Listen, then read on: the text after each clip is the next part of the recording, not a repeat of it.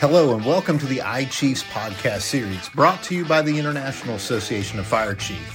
This is where new ideas are born, leadership skills are discussed, and engaging topics are brought to the table. I'm Tom Jenkins, Fire Chief of the City of Rogers, Arkansas, and a past IAFC president. And I'm Joe Powers, the Managing Director of IAFC's consulting firm, Emergency Services Consulting International. We're glad you're here. This podcast is designed for you and for the fire and emergency services community. Before we dig into this week's important topic, make sure to check out our library of episodes at iafc.org slash podcasts and listen and subscribe wherever you get your podcasts. If you think the content is great, go ahead and share it with your crew.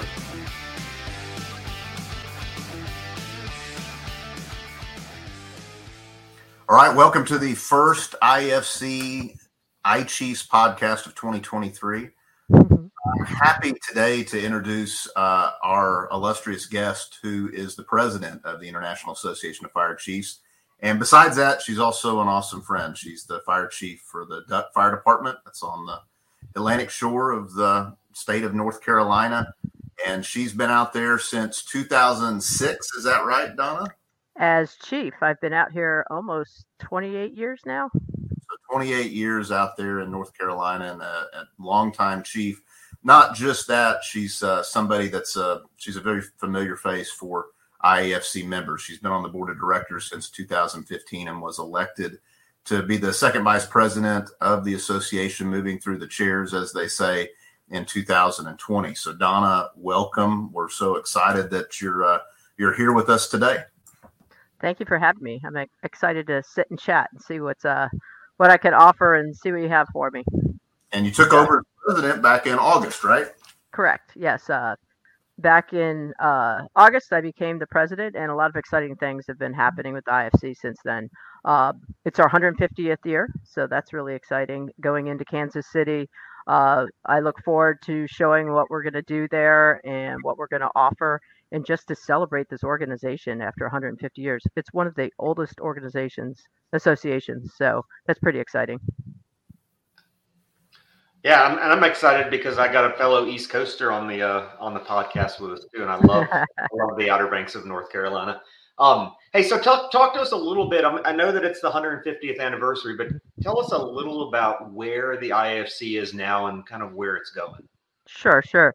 Um, and thank you for that opportunity because uh, sitting in this seat and as a member uh, it's really refreshing as we go into 2023. A couple things have changed. Uh, we did a lot of work last spring and held meetings with our committees, councils, divisions, sections, representatives from all of our stakeholder groups within the organization to get together and say, what do we want to be now, right? You know, we looked at, we wanted to put together a strategic plan that was actionable and realistic, and it wasn't going to be dusty on the shelves. We all have them, right? Um, so it was really good to get everyone in the room post COVID, right? A lot of changes for the organization, a lot of changes, uh, quite frankly, globally after COVID. So it was an opportunity for us to really wake up and say, what do we want to be for the next 150, right? Um, so it was really exciting to do that and now to be able to release it. So that came out last week.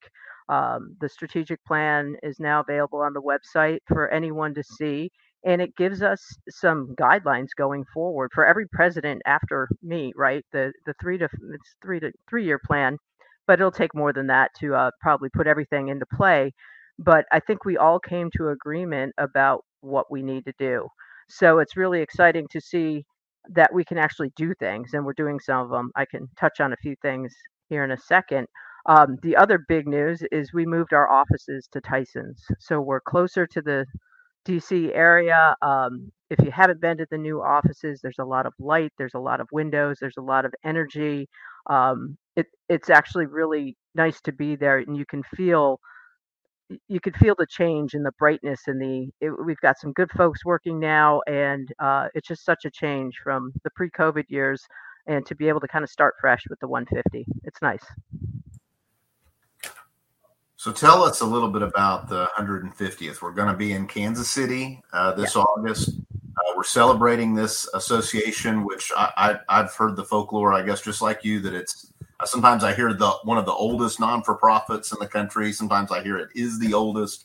whatever the truth is, I guess is irrelevant. What are what are some of the things that our members and our visitors to that uh, FRI conference, what can they expect that that will be different, better, um, and celebratory for our 150th this year? Yeah, I, I hope it we're in the planning stages now. And um, as you know, I, I ran on this and we're kind of using that as the theme. How do we honor tradition and embrace innovation, right? Like, let's be prideful about how far we've come for 150 years. And then what are we going to do? What, what are we going to do moving forward? Uh, look at the fall, we held our first technology summit. Uh, you know, we got to start thinking future, but at the same time, we don't want to lose where we came from. That's so important, especially in our industry that we remember how we got here, the the the good lessons and the hard lessons, right? So I hope we celebrate all of us. I hope it's a birthday party uh, in some ways, but also what are we doing next? And I think that's where the strategic plan comes into play.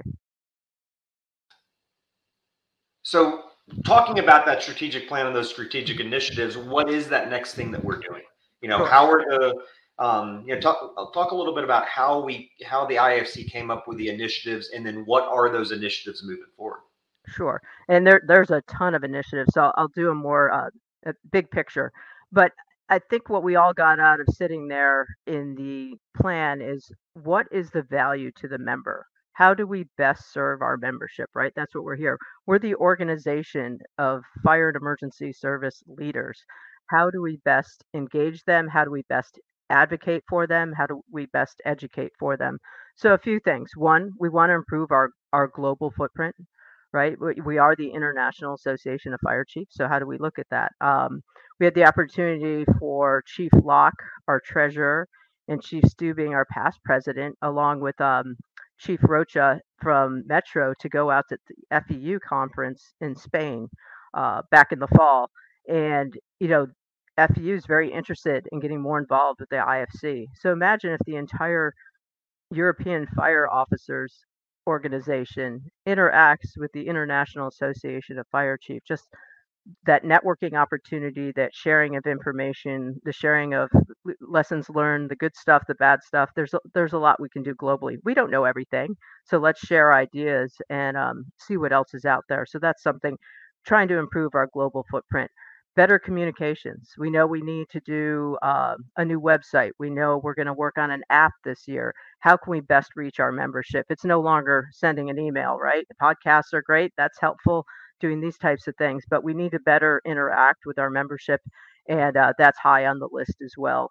Um, looking at our educational offerings. Uh, we, we do great stuff at FRI, but how can we better align I was just talking with CPSE yesterday, right? How can we better align and get all the partners and agencies in the room to offer a more robust content that actually means something when you go home? Is it college credits? Is it uh, uh, helping towards accreditation? Things like that. So we're definitely looking at what we're going to do in the educational space to make it more robust uh, going forward. And then obviously, you know, still working on DEIB, right? Uh, we definitely want to talk with our human uh, relations committee and see what we can do more in that space. That's a constant challenge for all of us.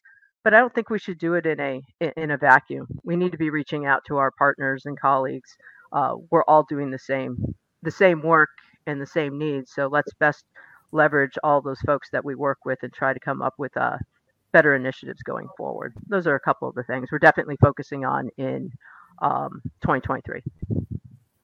You know, one of the uh, one of the things I remember when I became involved with the IAFC was that we always had to be very careful with who was in what space, whether people were in their lane. And when I say people, what I really mean is other organizations. And mm-hmm. I'm listening to you talk and I'm doing some arithmetic in my mind. You know, there's a lot of uh, new leadership in the larger national fire service organizations. We have a, you know, a relatively new leadership in the IAFF. Uh, you have yourself. We have a new U.S. fire administrator who's bringing a lot of energy.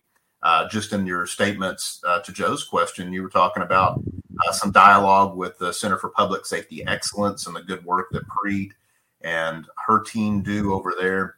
And it does seem that there's a lot of synergy amongst fire service organizations and associations that maybe maybe has not existed with the same level of volume uh, in a long time ever what what's going on with uh, you know a common voice, uh, a single voice for the fire service, and and and having that move the needle, not just for IAFC initiatives, but for fire and EMS service initiatives in general. What's going on?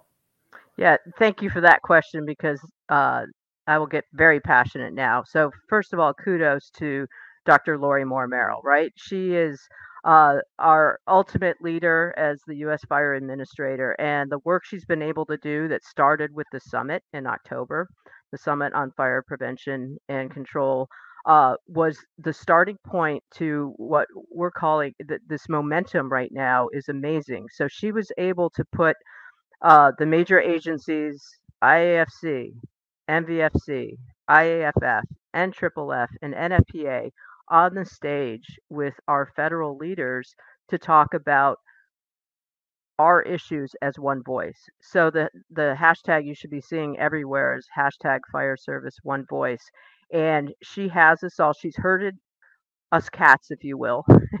and we are speaking as one voice. You know, we all may have our specific lane around some things, but our problems are the same and we are stronger together with one voice. So uh, if you've seen, she did the Whistle Stop tour and she went to New York City, to Philadelphia, and to DC. And all of us traveled to those three locations and spoke about the the main initiatives. And I can I can hit them here in a minute if you'd like.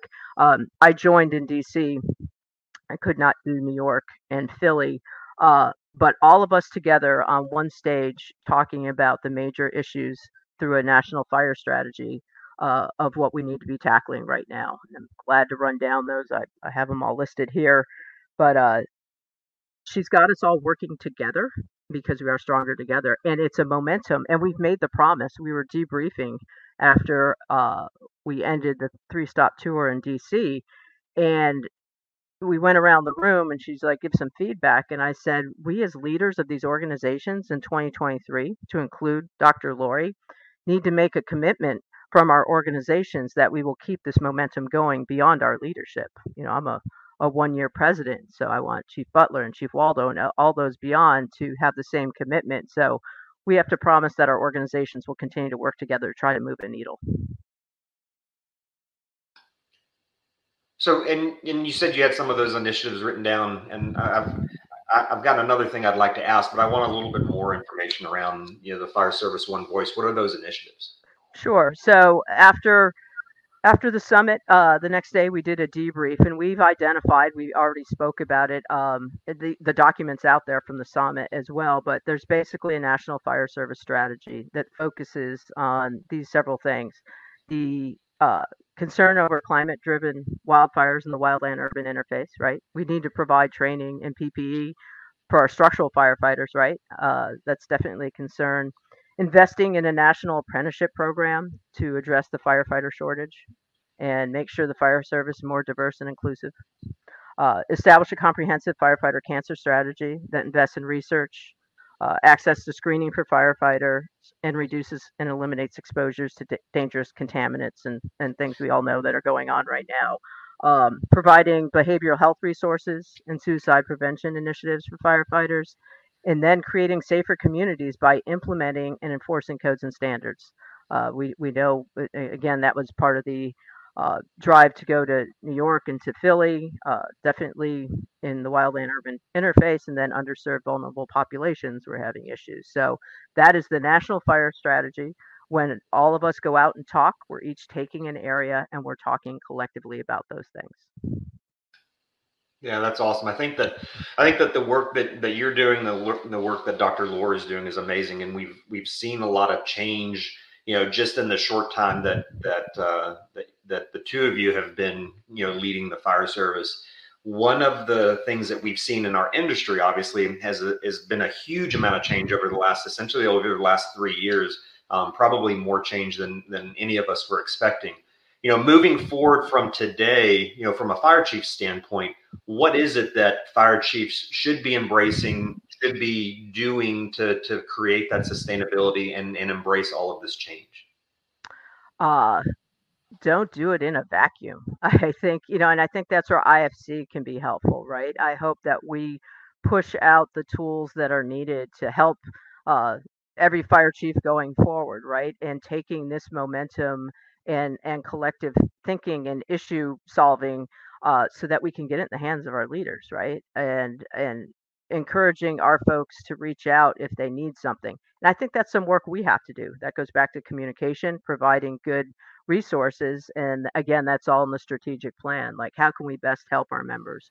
Um, when you look at mental health, we need to talk about mental health for our executives, right?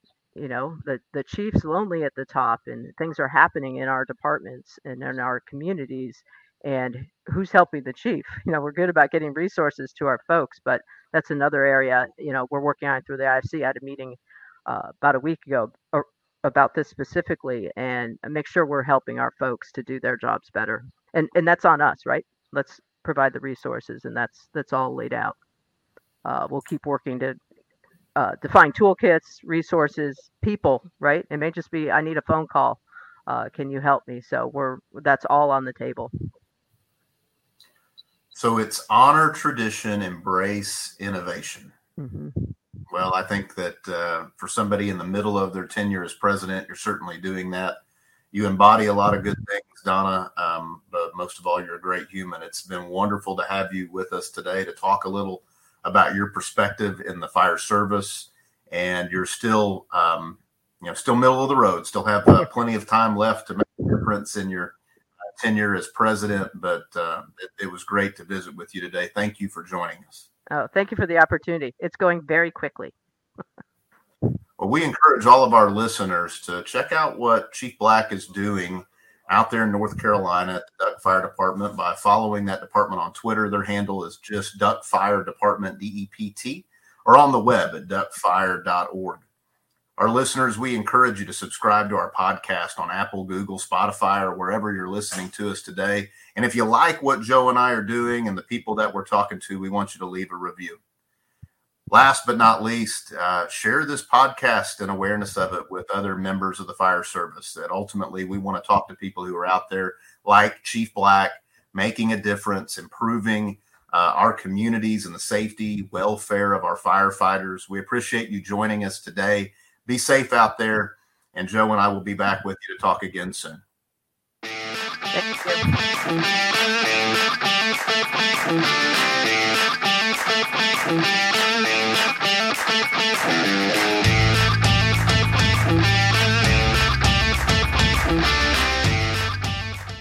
With the Lucky Land slots, you can get lucky just about anywhere. This is your captain speaking. Uh, we've got clear runway and the weather's fine, but we're just going to circle up here a while and uh, get lucky. No, no, nothing like that. It's just these cash prizes add up quick. So I suggest you sit back, keep your tray table upright, and start getting lucky. Play for free at LuckyLandSlots.com. Are you feeling lucky? No purchase necessary. Void where prohibited by law. 18 plus terms and conditions apply. See website for details.